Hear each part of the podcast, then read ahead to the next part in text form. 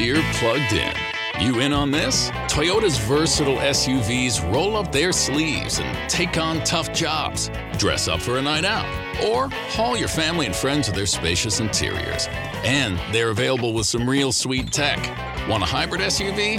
Oh, yeah, they got those too. All with a slew of standard features so you won't break the bank.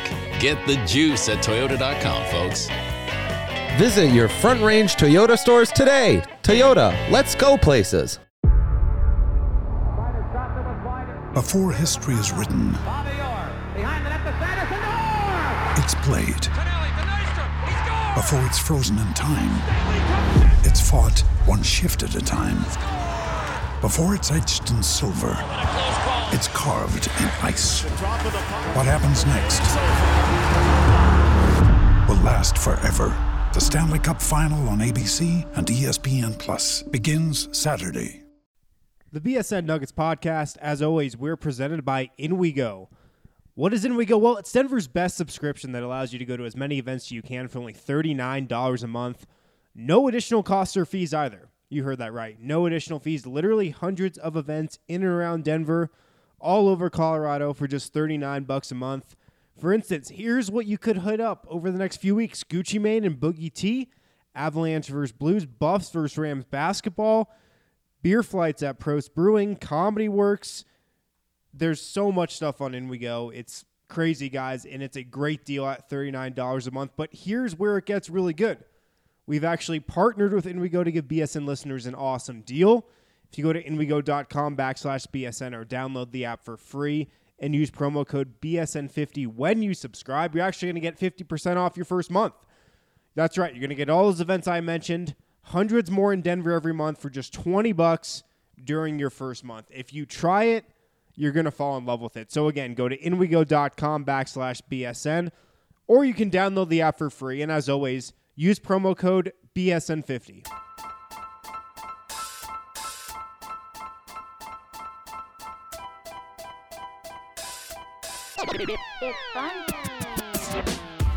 Welcome in to the BSN Nuggets podcast presented by InWeGo. joined by a special guest, Mason Plumlee. I thought you was gonna knock that ref out in L.A. Coaches will get testy with officials, but to run out onto the court and cut him off, Yeah. I've never seen that before. you should have taken a charge on him. A special guest, Darrell Arthur. When did you first realize Nikola Jokic was good? He was in Philadelphia for Jameer's kind of like team bonding thing, and I knew it right away that he was going to be good. He was making great passes and good reads and stuff like that, and I said, this kid's going to be good. He turns out to be a star. He has a great upside to him, and I know he'll be a Hall of Famer once he's done playing. And now, here's your hosts, Harrison Wind and Christian Clark. Welcome into a brand new edition of the BSN Nuggets podcast. Harrison Wind here. Christian Clark is to my left. Brand new show. Got a lot to talk about today. Nuggets got two wins over the weekend against the Magic, against the Thunder, Saturday night on that back to back. I'll tell you this, Christian. I just came back from Nuggets practice here Monday morning. Everybody got a little extra pep in their step today. And compare that to where this team was at a couple weeks ago when they were losers of six of their last seven, coming off a pretty brutal stretch where I said at the time, and I maintain this, I don't think the Nuggets necessarily took a step back over that stretch. I felt like they were playing really good basketball. They were just going up against some really good teams, the Milwaukee's of the world, the Houston's of the world, who I think will be probably back in that second spot in the Western Conference before long. And they were playing three and a half quarters of good basketball. Just they were up against it late in games, late in the fourth, where we've seen them stumble in the past. So I thought the Nuggets were playing really good. They just lost six to seven, but little three game win streak. Seems like things are a bit different around Pepsi Center right now. It's crazy what a little streak like that can do in the midst of a season. Well, they've got a lot to be proud of, in my opinion. This was such a gutsy win in Oklahoma City. I mean, for them to, to not have Gary Harris in this game, to not have Will Barton, you know, down two starters on the second night of a back to back on the road against a pretty good opponent and, and come out and win that game was really, really impressive. And yeah, morale, you know, got got pretty low there during that stretch of games where they lost six of seven. But I agree with you. I, I think Denver, for the most part, played pretty decent basketball throughout that stretch. You know that that game in Memphis, I think they gave it away Jokic just w- wasn't looking for his shot at all. They should have won that game. All they had to do was score 90 points. The game against Brooklyn, they should have won that game. They they didn't play defense in that game. But really, I mean, Milwaukee, Houston, Milwaukee again in New Orleans, I thought they played pretty well for the most part in those games and they were just close results that didn't go their way. That win over the Thunder was so impressive. On a back to back, yes, they blew out the Magic a night before, but look, the starters still played three quarters you know, of giving out 100%. It's not like that game was over at halftime by any means. The Nuggets still needed to play three, three and a half quarters of good basketball to put the Magic away. So it's not like they had an off day before they traveled to Oklahoma City. And the Thunder, yes, they were also on a back to back. It was a home back to back for them. So a little different than one where you play in one arena, then you fly and get into town at 3, 4 a.m. in the next city, don't have shoot around, then play the next night. So it was impressive from that perspective. It was also impressive because they were without Gary Harris. We've talked about how he, I think, is the glue to this team, arguably their most important player over the first half of this season so far. Now that we're you know at the quarter pole of the NBA season, I think you can make the case that he's been Denver's most valuable player so far. I'd still probably go Jokic, but you could probably make the case for Gary Harris. Where does that win for you rank this season? I think it's right up there with Golden State. To, to be honest with you, you know, given all those circumstances, I mean, it's just so hard to win down two starters on the second night of a back-to-back on the road uh, in Oklahoma City. I mean, that that's really really difficult to do.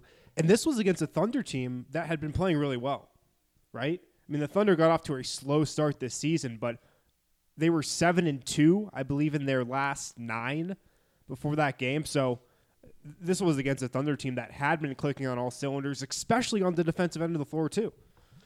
Yeah, and this was game number 20, so, you know, a quarter of the season in the books for the Nuggets. And I think, you know, real quick, if you want to zoom out, Denver's 13 and 7. Um, that's, a, you know, a really good record, uh, or a pretty good record after 20 games. I think the Nuggets probably would have taken that. And if you look at their point differential, too, they got the third best point differential in the NBA. Um, if, if you look at cleaning the glass, they got the point differential of a 58, 59 win team. I think there are a ton of encouraging signs from the Nuggets, you know, during this first quarter of the season, and especially in that OKC game. Yeah, and now at the 20 game mark, there's still some things that are a little wonky with the standings. Some teams like Utah started out playing a ton of games on the road. That's why a lot of people think Utah, yeah, they're 9 and 11 right now. If you look at the standings, they're 14th in the Western Conference, but then again, you know, they're just four and a half games behind the Clippers and Warriors for the top spot in the West. Right now, point differential is actually a better thing to look at when you're trying to assess where a team's at than actual win losses. And if you look at Denver, like you said, third best point differential in the league, best point differential in the Western Conference, better than the Warriors, better than the Clippers, who are uh, second and fourth. Oklahoma City, or sorry, the Clippers and Warriors are actually third and fourth. Oklahoma City is second in point differential in the West. So uh, that's an look at where Denver's at right now. Uh, they're in a good spot. They have a tough portion of their schedule upcoming here, um, but you know they've survived a stretch where they lost six out of seven. I think that's a pretty good sign for this team. This might be a good place to start talking about the overall makeup of this team right now. Uh, like you just mentioned, eighth overall in offense, back up to fourth overall in defense after a couple really good defensive games, I thought, against the Magic and then again against the Thunder. I want to start with Torrey Craig. Gary Harris does not play. I think we were a little unsure of what direction Mike Malone might go with the starting lineup. I thought, especially considering the fact that the Thunder had started Dennis Schroeder at the two in the previous game uh, before they took on Denver, that maybe Monte Morris could get into the starting lineup. But no, the Thunder went back to more of a traditional look. They put Timothy Luwawu there at shooting guard. Denver counter with Torrey Craig, which based on the fact that the Thunder went that direction with their starting lineup, I wasn't too surprised to see Torrey Craig in there. Uh, but you got to think the reason the Nuggets went with him was because he's actually played pretty good defense against Russell Westbrook over the past year.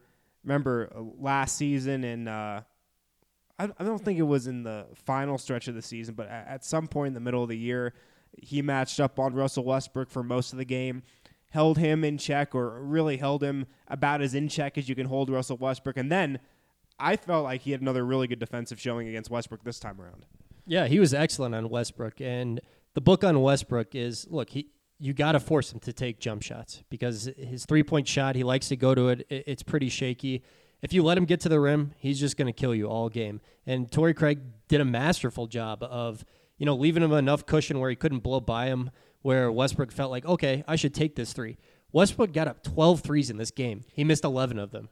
Russell Westbrook should never be taking 12 threes in a game. He's not a good enough three point shooter to be shooting that many threes. I'm sure this is one of the highest three point totals he shot in, in his career. I mean, 12 threes is not good enough for Russell Westbrook, who is not a good three point shooter normally.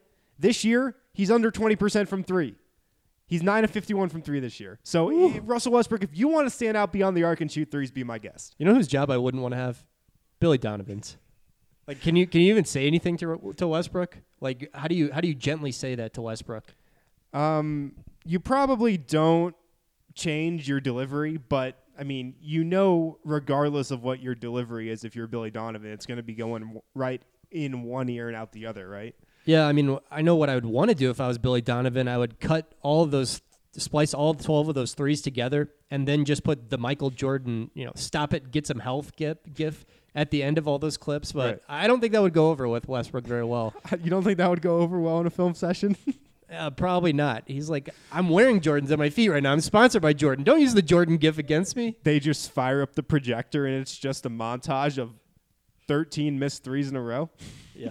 Oh man, uh, it'd be a nightmare. But Craig did, did an awesome job of you know stopping Westbrook in this game, and it's so funny. I mean, the Thunder have two other really good players and Paul George and Steven Adams, but they're so dependent on Westbrook just because of who he is and how he plays. I mean, if you can shut him down, you, pretty much shut the Thunder down, and that's what happened. There's probably not a team that's more reliant on one player still than the Thunder. I mean, we said this two years ago when Westbrook had the triple double record, and he really did not have any help. Like his second best offensive player might have been Serge Ibaka or Steven Adams. I mean, now they got Paul George. Yeah, they're still not flush with offensive options.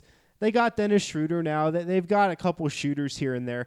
Make make no mistake, this is not an incredibly versatile offensive team. Paul George, an elite elite player, he probably still doesn't get as many opportunities as he should playing alongside Russell Westbrook, which still is a reason why I can't believe he resigned in Oklahoma City.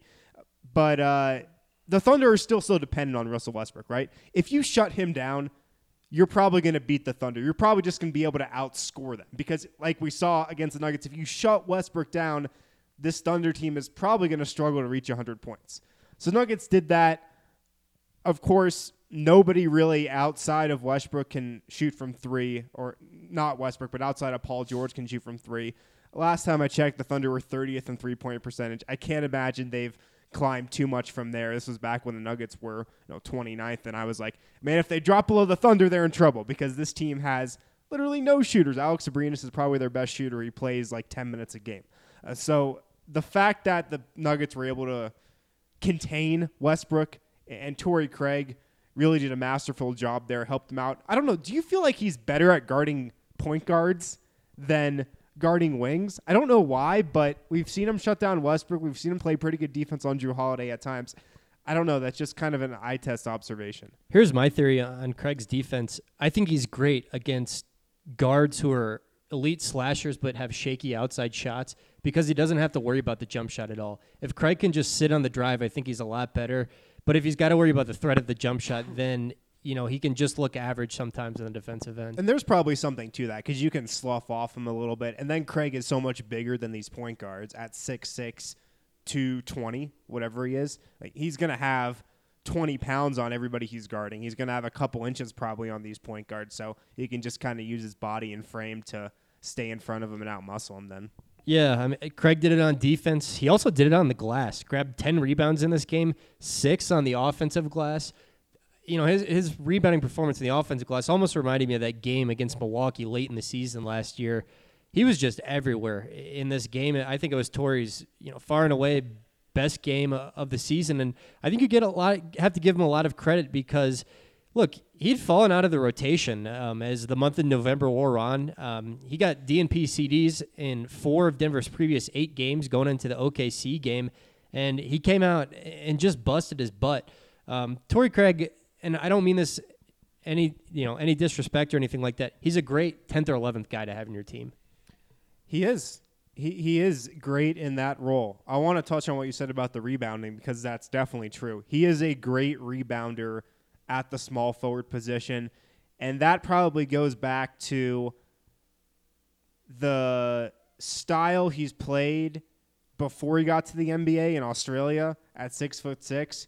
You got to believe in that league. He was just athletic enough and big enough and strong enough to just get rebounds when he wanted to. So I'm sure he crashed the glass hard, you know, even though he's a natural small forward there. And that certainly seemed like it's carried over to the NBA. If you look at the games where Torrey Craig has logged a lot of minutes here, he's usually going to bring down a lot of rebounds for you. He played 27 minutes against the Warriors earlier this season, nine rebounds. 22 minutes back in October against the Bulls, four rebounds. Six rebounds a piece in uh, games where he was still in the rotation, playing 18 and 21 minutes against the Cavs and Jazz earlier this year. He had four rebounds against the Magic back on Friday, and like you said, 10 of them against the Thunder. And a lot of those come on the offensive glass, too, and that's huge. You need guys on your team who aren't afraid to do the dirty work.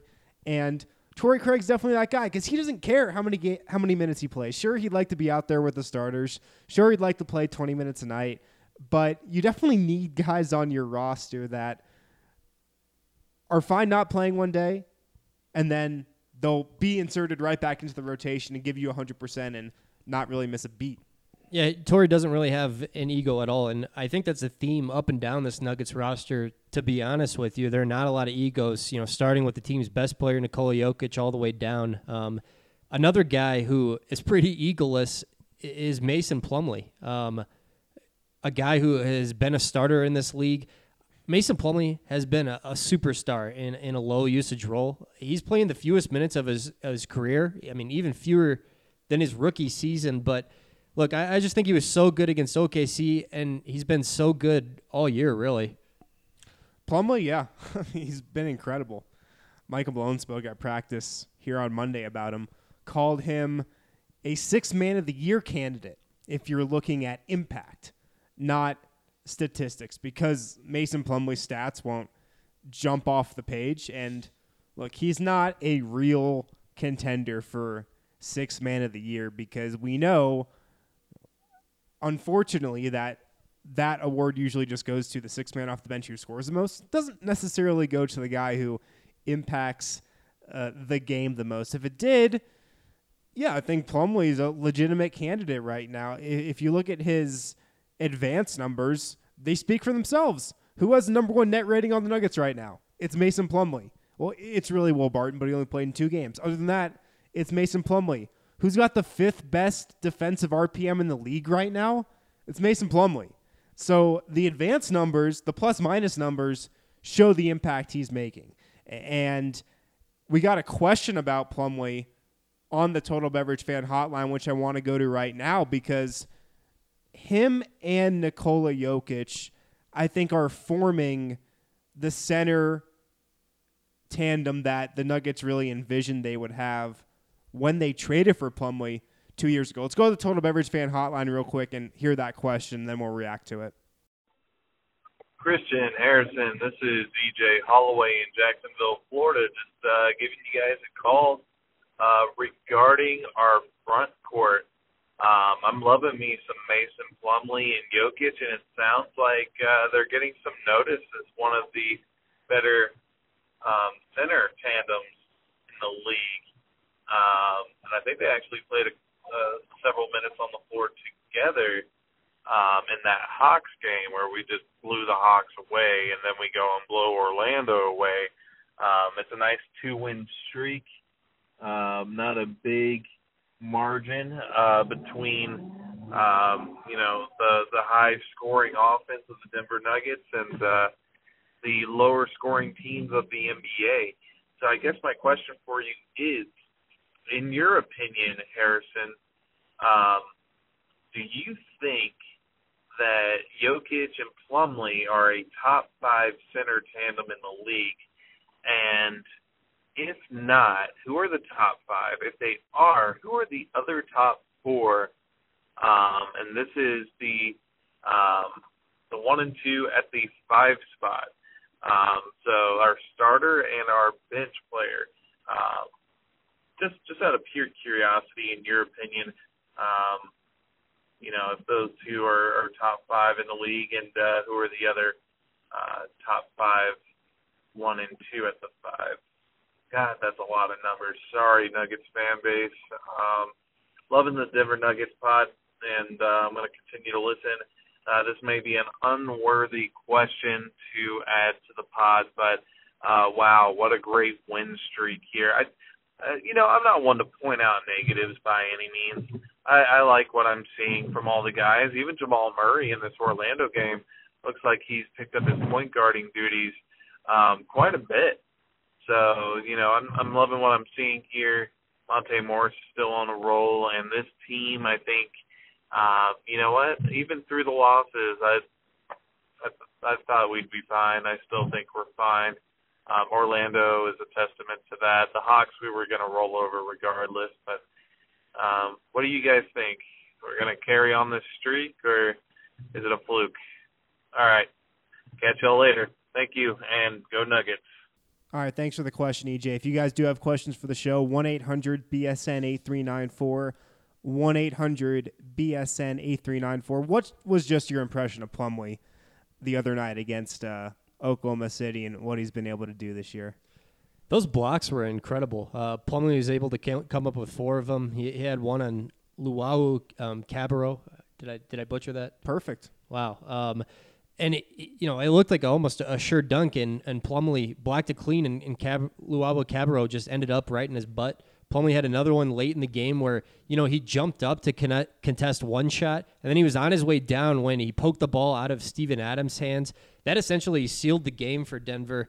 You know, one of the things that Plumlee is doing really well this season is he's forcing turnovers. Uh, he's third on the team in stocks, the, the stat Bill Simmons invented, steals plus blocks, uh, with 42, even though he's eighth in total minutes. That's that's pretty remarkable production. I mean, just his his energy, uh, I think, has been uh, outstanding this season. Correct me if I'm wrong, but it seems like he's been stealing some of Nikola Jokic's minutes lately, and I don't know if that's partly because – Nikola looks really tired out there, especially when we're talking about minutes at the beginning of fourth quarters. But I feel like we're seeing Plumlee slowly kind of chip into Jokic's minutes, especially in the fourth when like we've seen Jokic come on like we did in that Thunder game at what, like the five minute mark or the six minute mark, and then at the end of the second quarter too. I mean, he's becoming tough to take out of the game because the plus minus numbers, like I just mentioned, speak for themselves.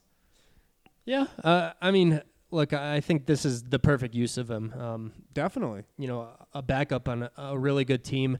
I did think that you know Denver kind of went through a, a, rough patch there in the third quarter when Jokic, you know, picked up a couple of stupid fouls, and there was Plumlee and Millsap and Craig all out there on the floor at the same time. But yeah, I mean, it, you know, the, the Millsap Plumlee combo is not one that's going to be very fruitful for Denver. I don't think. Like out of all the big man combinations the Nuggets can roll out there, Plumlee, Jokic, Plumlee, Lyles, Plumlee and Millsap, or Jokic, Lyles. Plumlee and Millsap is probably the worst one out of those. I would probably rather Nuggets play Plumlee and Jokic rather than Plumlee and Millsap. I just don't think that's a good pairing, really. Yeah, I mean, you get kind of plotting on offense once you go to that. Um, you know, kind of going back to the question real quick. I mean, the Nuggets definitely have one of the best center rotations in the NBA. Um, you know, whoever out there is listening to this podcast and is good at Photoshop, can you please do me a huge favor and maybe tweet it at BSN, tweet it at me, C Clark Hoops. I want to see Thomas Welsh, Mason Plumlee, and Nikola Jokic cutouts of of their faces on a hydra, like a three headed hydra or something like that. I want to yes. see Thomas Welsh's big goofy ass mug on a hydra next to Mason Plumlee and Nikola Jokic. Yes. I think we need that for sure. We need to plaster it up on Pepsi Center, like you know how the Nuggets or not the Nuggets, the Broncos have those huge banners at Mile High Stadium, just with you know it was Demaryius Thomas, but now it's probably like Phillip Lindsay, Emmanuel Sanders, and Von Miller. We just need that of of the three headed monster at center. I mean, can you think of anything more menacing? than Thomas Welsh's face? No. Actually, let's answer the question though. Where does the Plumlee and Jokic starting center and backup center tandem rank in the league? I mean, just kind of scrolling through some teams throughout the league and their center combinations. And partly it's tough because the Nuggets are one of the rare teams who actually play two true centers big minutes. A lot of the teams I'm thinking about when just seeing who might have the best starting center and backup center combination. A lot of those backup centers are fours masquerading as fives. I mean, that's just how the league is right now. So the teams that come to mind for me for having really good centers and really good backup centers Boston, Al Horford, Aron Baynes. You've got Toronto with Pascal Siakam, who's starting at center these days, and Jonas Valanciunas, who's coming off the bench, or they've played Serge Ibaka off the bench before. But those two guys, nice little starting center, backup center combination there. In Portland, Jusuf Nurkic and Zach Collins, who's been playing a lot of center and closing some games at center for them. I don't know who you want to consider the backup center in New Orleans to be. I mean, Julius Randle plays a lot of backup five. If you're considering him a center, Davis and Randle uh, that's you know got to be one of the best starting center and backup center combination in the league. So it's a tough argument because not a lot of teams play those true backup fives. But even if you're counting those teams, counting a Randle and Anthony Davis center combination, even if you're counting a Nurkic and Zach Collins center combination, Jokic and Plumlee are probably right up there with those guys. I'd say they're in the top five. Yeah, definitely in the top five. I would I would maybe throw Marcus Gasol and Jaren Jackson Jr. into the mix too a little bit. Although I think that what the Nuggets have is better than that. How good has Jaren Jackson Jr. been this year? Well, I, I we got to toot our own horns a little bit because I think we got most of the things right with this draft. We were both on yep. the, the, same page that Luka and Jaren Jackson Jr. were the best two prospects, um, pretty clearly. And I'd say now at the quarter pole of the NBA season, they still are the two best prospects coming out of the draft. I don't think anybody's really done anything otherwise to to change that. DeAndre Ayton's been good. He, I mean, I I'm not too surprised by the numbers he's posting. Trae Young been about what we thought he was going to be, high scoring, super inefficient though.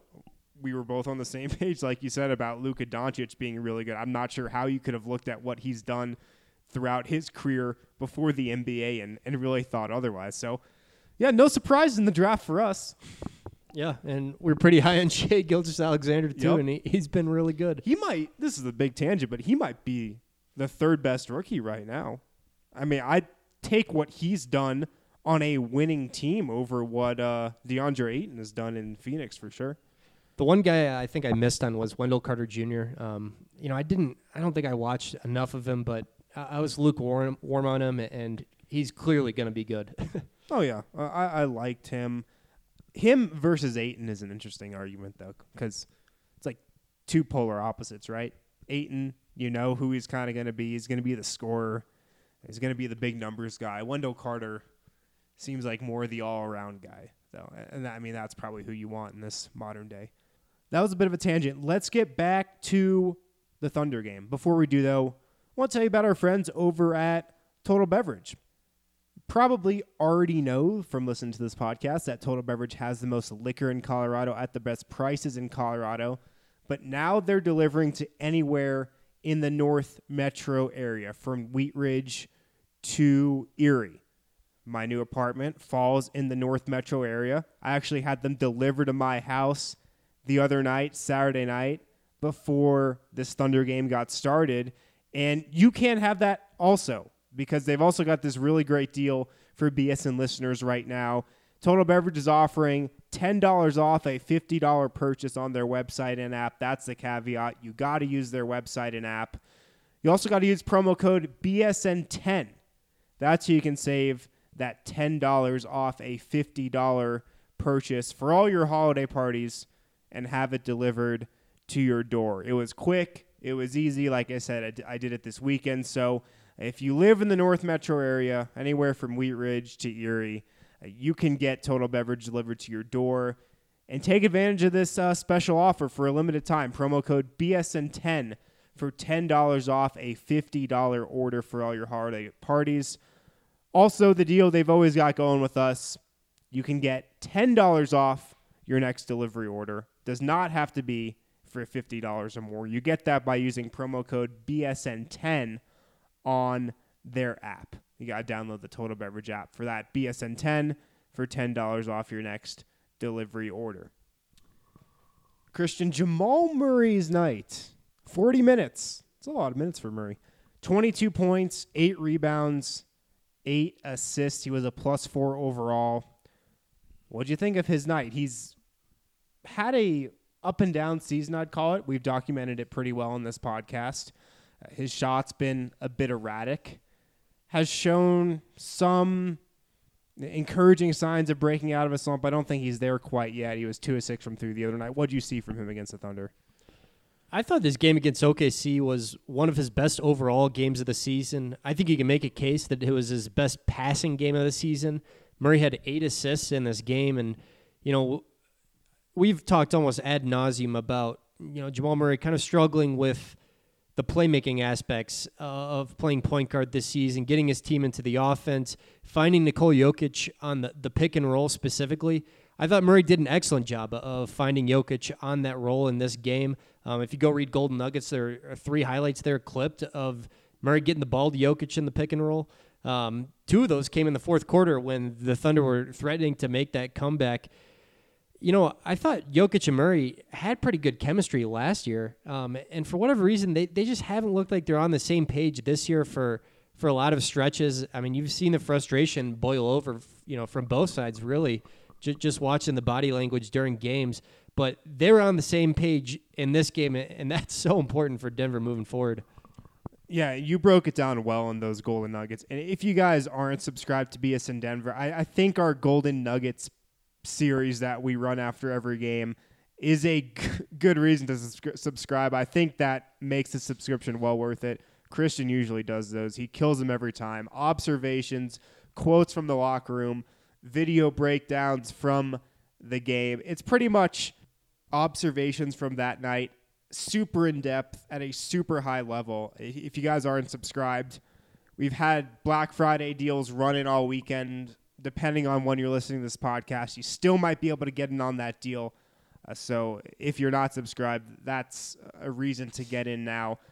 But anyways, yeah, I agree with what you said. Uh, Jamal Murray and Jokic seem to be on the same page or, or as close to the same page as they've been all year. He had a couple highlight level passes, which is something we don't usually see from Murray. Had the three turnovers, uh, which is something – he's got to work on. But you know, the eight assists were, were definitely a, a high point for him, and it, it's something that you know he's just going to have to work at. I agree. For some re- whatever reason, the chemistry with Murray and the starting unit just hasn't been there, and people like to say, "Yeah, you know, Jamal Murray should be coming off the bench. He's not a good fit with the starting group." Well, last year, this was one of the best starting lineups in the league, and through two games with Will Barton healthy, it was also one of the best starting lineups in the league. Like they've done it before, just for whatever reason, they're not clicking this year. And uh, I think they'll figure things out. I think Murray and the starters is still a good fit long term. And uh, I think this game against the Thunder was a step towards, like you said, rediscovering that that rhythm and connection between specifically Murray and Jokic. Yeah, it's just so critical for whoever is playing point guard out there to find Jokic on the roll because Jokic is just deadly when he gets the ball on the move like that, you know, 12 to 15 feet away from the basket, where he can really pick apart a defense. He's got that floater, which is is one of the best shots in his arsenal. Really uncommon, by the way, to, to see a center with, with such a, a feathery floater like, like Jokic. But that action is so important for what Denver does. I will say Murray with the second unit, which is something we've seen – pretty much throughout this entire season so far, throughout 20 games. I think it's a great move by Michael Malone. Um, Murray with the starters. Look, Jamal Murray is a guy who is a score first natural playmaker. In Denver's starting lineup, there's a lot of mouths to feed. You know, Nikola Jokic is there. Gary Harris is there. When he's healthy, Will Barton is there. Paul Millsap is there too. He's going to get his looks within the offense. There's a lot of people that need touches in that starting lineup. When Jamal Murray's playing with the bench, he can be that de facto number one option alongside a Mason Plumlee, alongside a Trey Lyles, next to Malik Beasley and Monte Morris, who are lower usage players than uh, the Nuggets starters. So when Jamal is with that bench unit, he, he can kind of be that number one guy, something he can't really be with the starters. So I think that's good for him. It's helped this bench unit, and by the time you're listening to this, it might already be out. But I've got a lot of words coming on the Nuggets bench unit and how so far this season they've been the best bench in the league. But I think Jamal Murray's a big part of that, being the number one option there, and his scoring instincts have really kind of complemented those other four guys with the bench pretty well. They definitely have one of the best benches in the league. It's been so fun to watch all season, and you know they're a little shorthanded right now, even because Juancho ha- has had to slide into the starting lineup with Will Barton si- sidelined. I mean, just imagine you know how much more firepower they add w- when Juancho has to go back to the bench. I mean, I think that uh, Monte Morris and Mason Plumlee are, are kind of the glue that that holds everything together for that unit. Mm-hmm. Trey Lyles, you know, one of his best games or back to back solid games from him, six for six from the field, 16 points against OKC. So encouraging signs there, but. It was it was kind of funny after the Magic game because Mason Plumlee brought up Monte Morris unsolicited. You know, he was just asked about his performance in the game, and he just said, Monte has been so huge for this team. You guys can see that. I thought that was pretty telling too. Yeah, uh, he has been so huge. I'll tease this stat here from uh, this piece I've got going up on BSN Denver here on Monday, but there's only been two lineups in the league that have played really more than like 50 minutes that feature at least three bench players. And, and the only two teams to play lineups more than 50 minutes that feature at least three bench players are the Magic and the Nuggets. And the Nuggets five of Jamal Murray, Monte Morris, Malik Beasley, Trey Lyles, and Mason Plumlee has played 98 minutes. Uh, they've outscored their opponent by 24 points in that span. They have a 9.1 net rating, 110.5 offensive rating, 101.5 defensive rating. I went through and looked at every team's most used bench lineup. Like the Nuggets not only play their bench and a predominantly bench lineup more than every other team in the league other than the Magic, they also have the best predominantly bench lineup in the league, you know, with those five.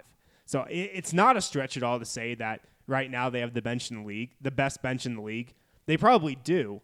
And it's really easy to see when stacked up against every other team's most used bench lineup. Those guys really complement each other. I would still say that Monte Morris is the most integral piece to this Nuggets bench. I mean, a team makes everything run. Like he is the key cog there.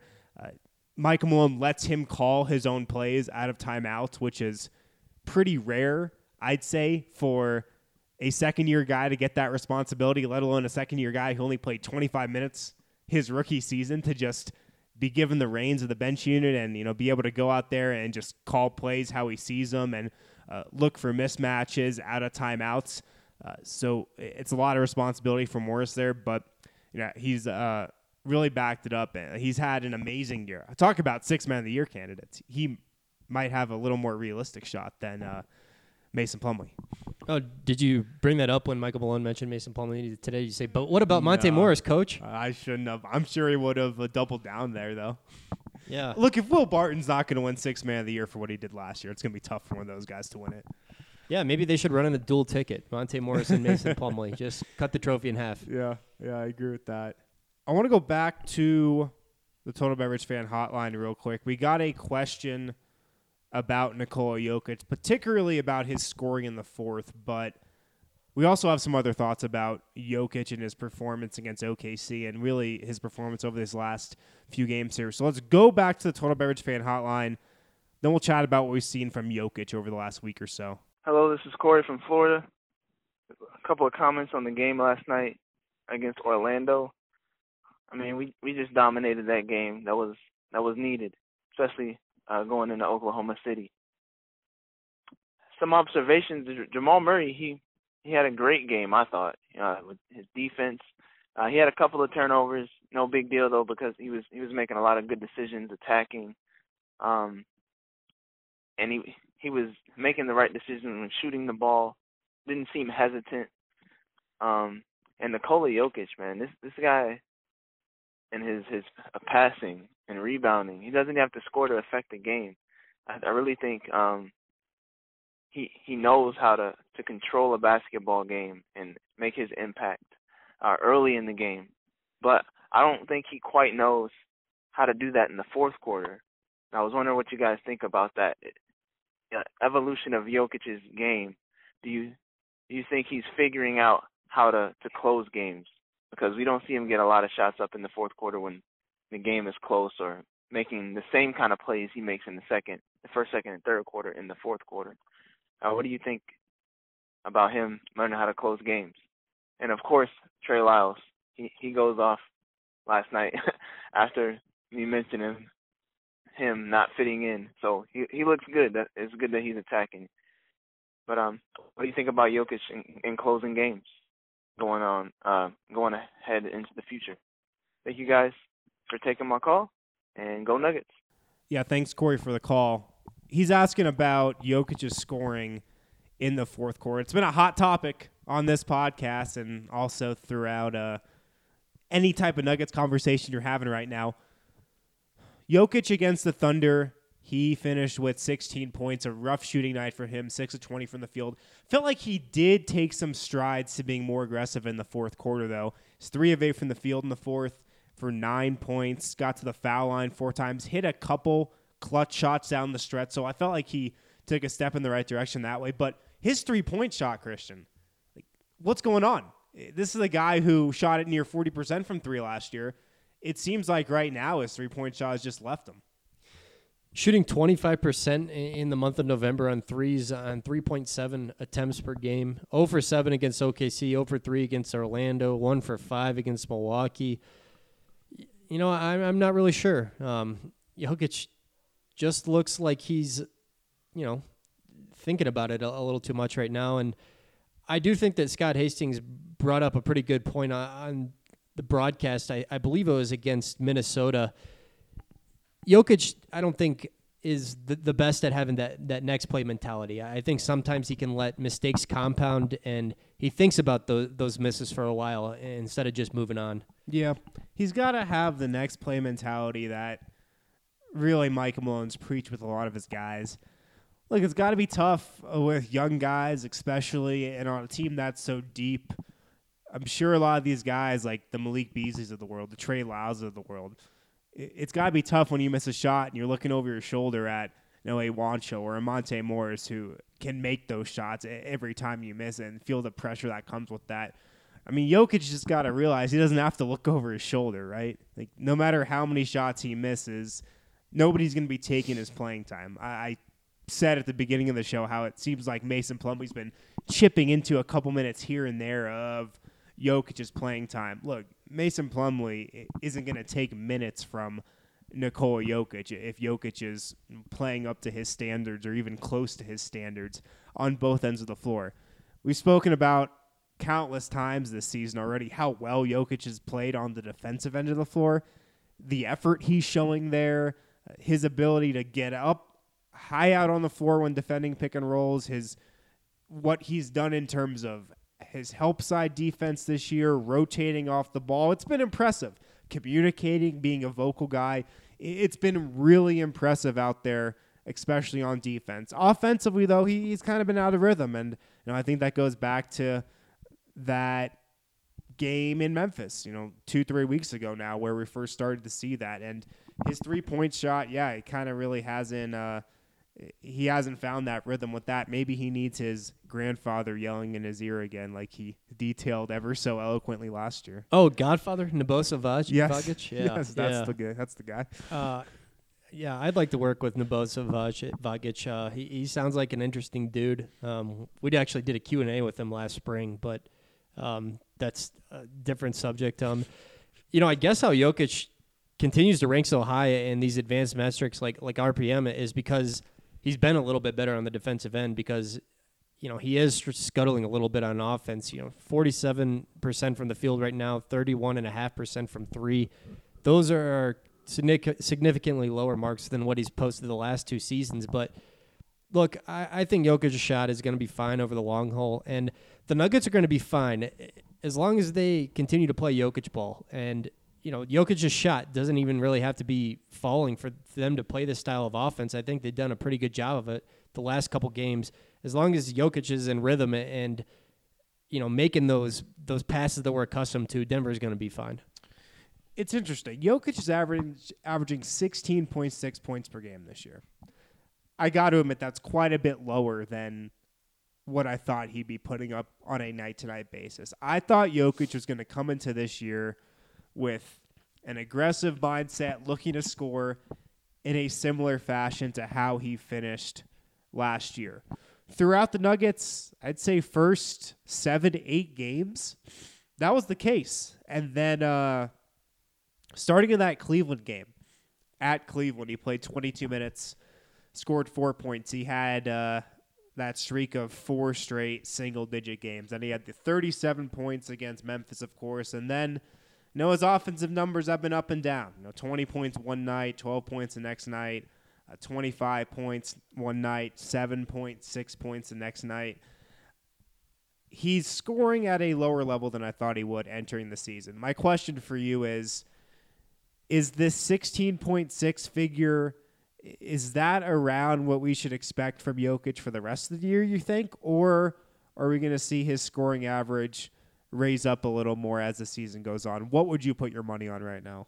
I think it'll pick up. And I think Will Barton coming back is going to be big for Jokic, too. I think Will Barton is really the second best player in this roster behind Monte Morris at, at getting the ball to Jokic in his spots. So Jokic is going to be fine. And, you know, I, I'd probably still bet on him, you know, averaging somewhere north of 18 points per game. Yeah, I would agree with that. I think we'll see his numbers start to climb a little bit. Against the Lakers, he should have a big game here uh, coming up on Tuesday night. Got one more question to get to on the Total Beverage Fan Hotline. We also got some other thoughts here when looking ahead over these next couple Nuggets matchups. We'll get to that on the other side. We'll be right back. Are you in search of natural relief from your daily stresses? Well, Strava Craft Coffee is a CBD rich, hemp oil infused coffee that is non psychoactive, helps reduce pain naturally, keeps those coffee jitters away, and so much more. I started drinking it because I have degenerative arthritis and I would prefer to drink coffee that has natural ingredients in it for healing and this coffee treats the inflammatory process that happens from having degenerative arthritis. That was Robin. She's been drinking Strava Craft coffee every day for months now and she is so happy with the results. I would recommend it to America to everyone because it is a fantastic product. It delivers. It does what it says it's going to do. And it's amazing. Put your body back in balance with Strava Craft Coffee and see how good you feel.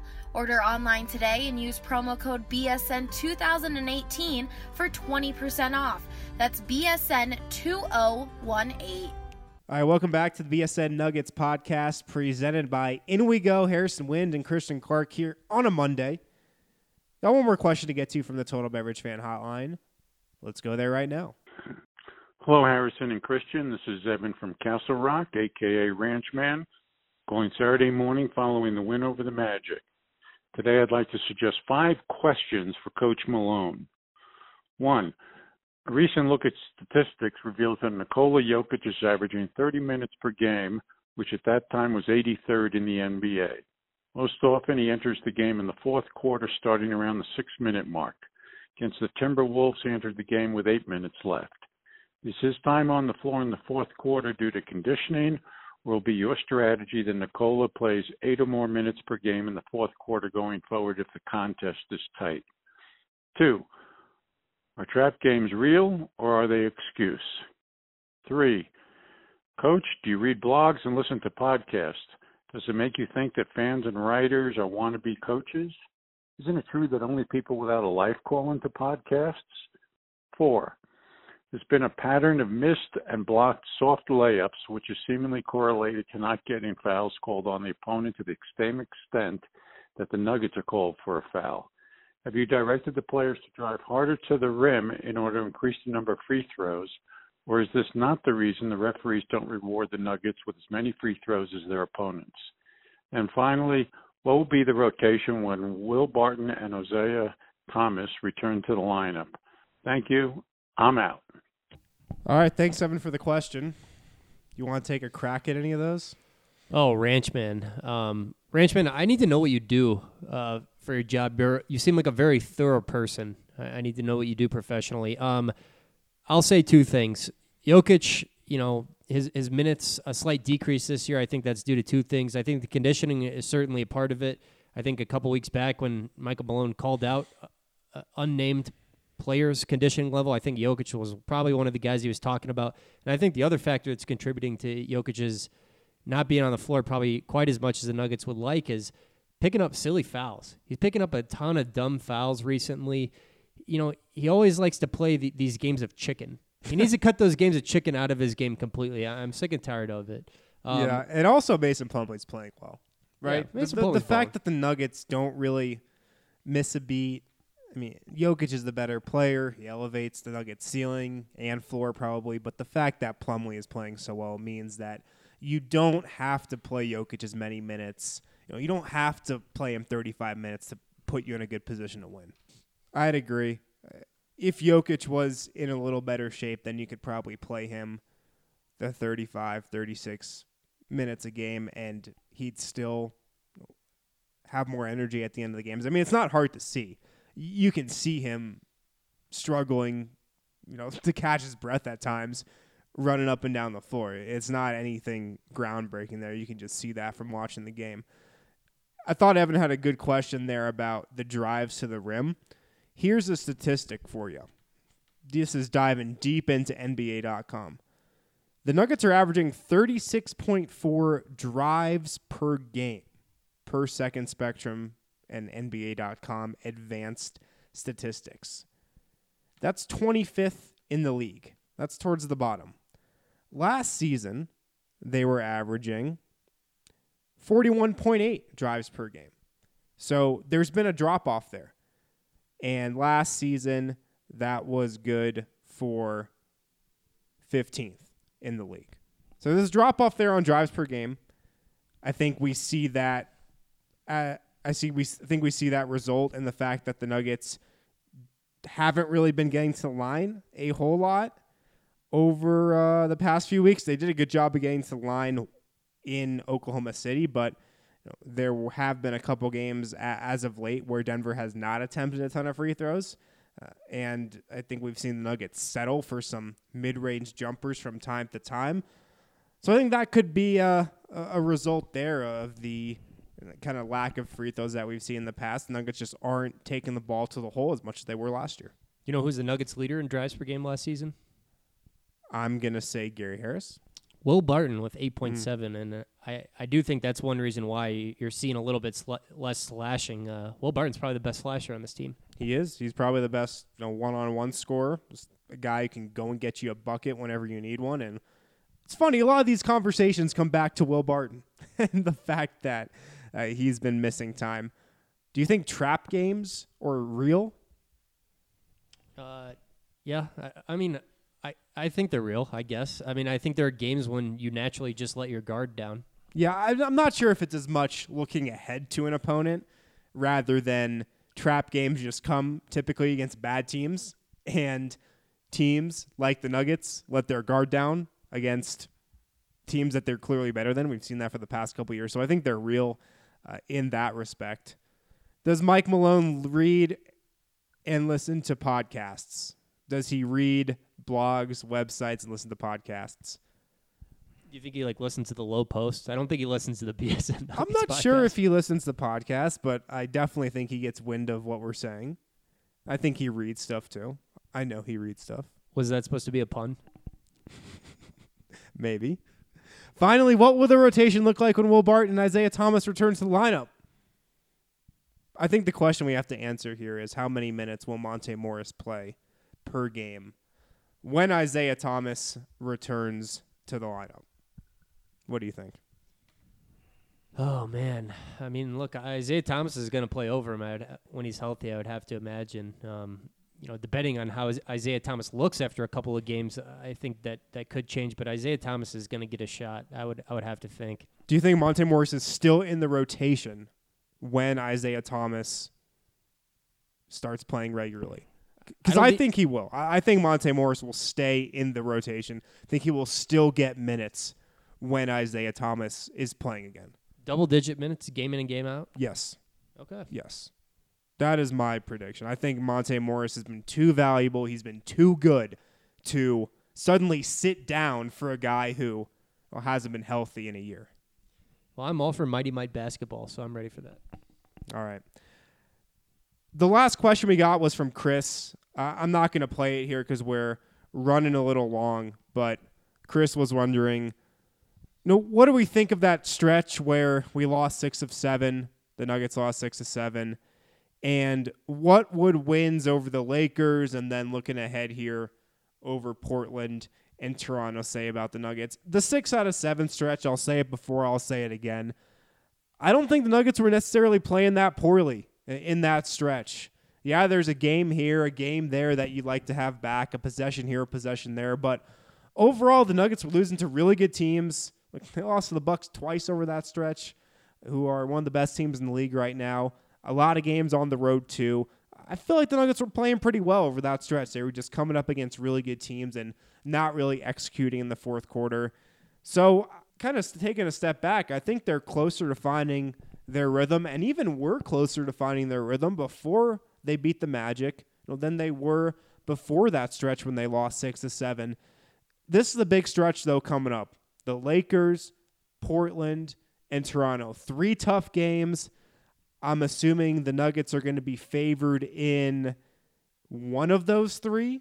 They'll probably be a slight favorite over the Lakers, I would say. Here on Tuesday night, they'll probably be underdogs against Portland and Toronto on the road.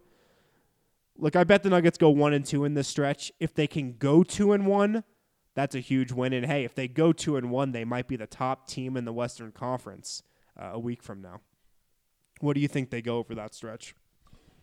I'll say two and one as well. Um, I think they go one and two.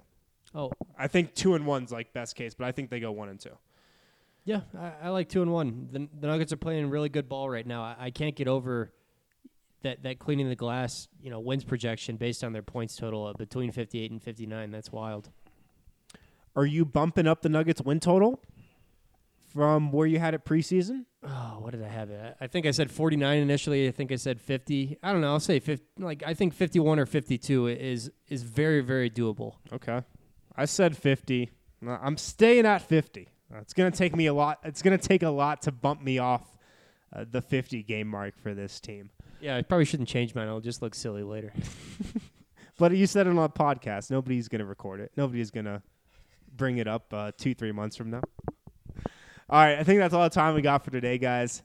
Thanks for listening. If you got a minute, head on over to iTunes, drop us a five star review. It means a lot. It helps us grow the show. We love getting your feedback as well. If you ever got questions for the show, hit up the Total Beverage Fan Hotline, 1 800 BSN 8394.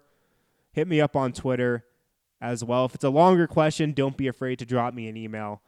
I communicate with a lot of you guys out there through email as well. And with that, talk to you guys on Tuesday.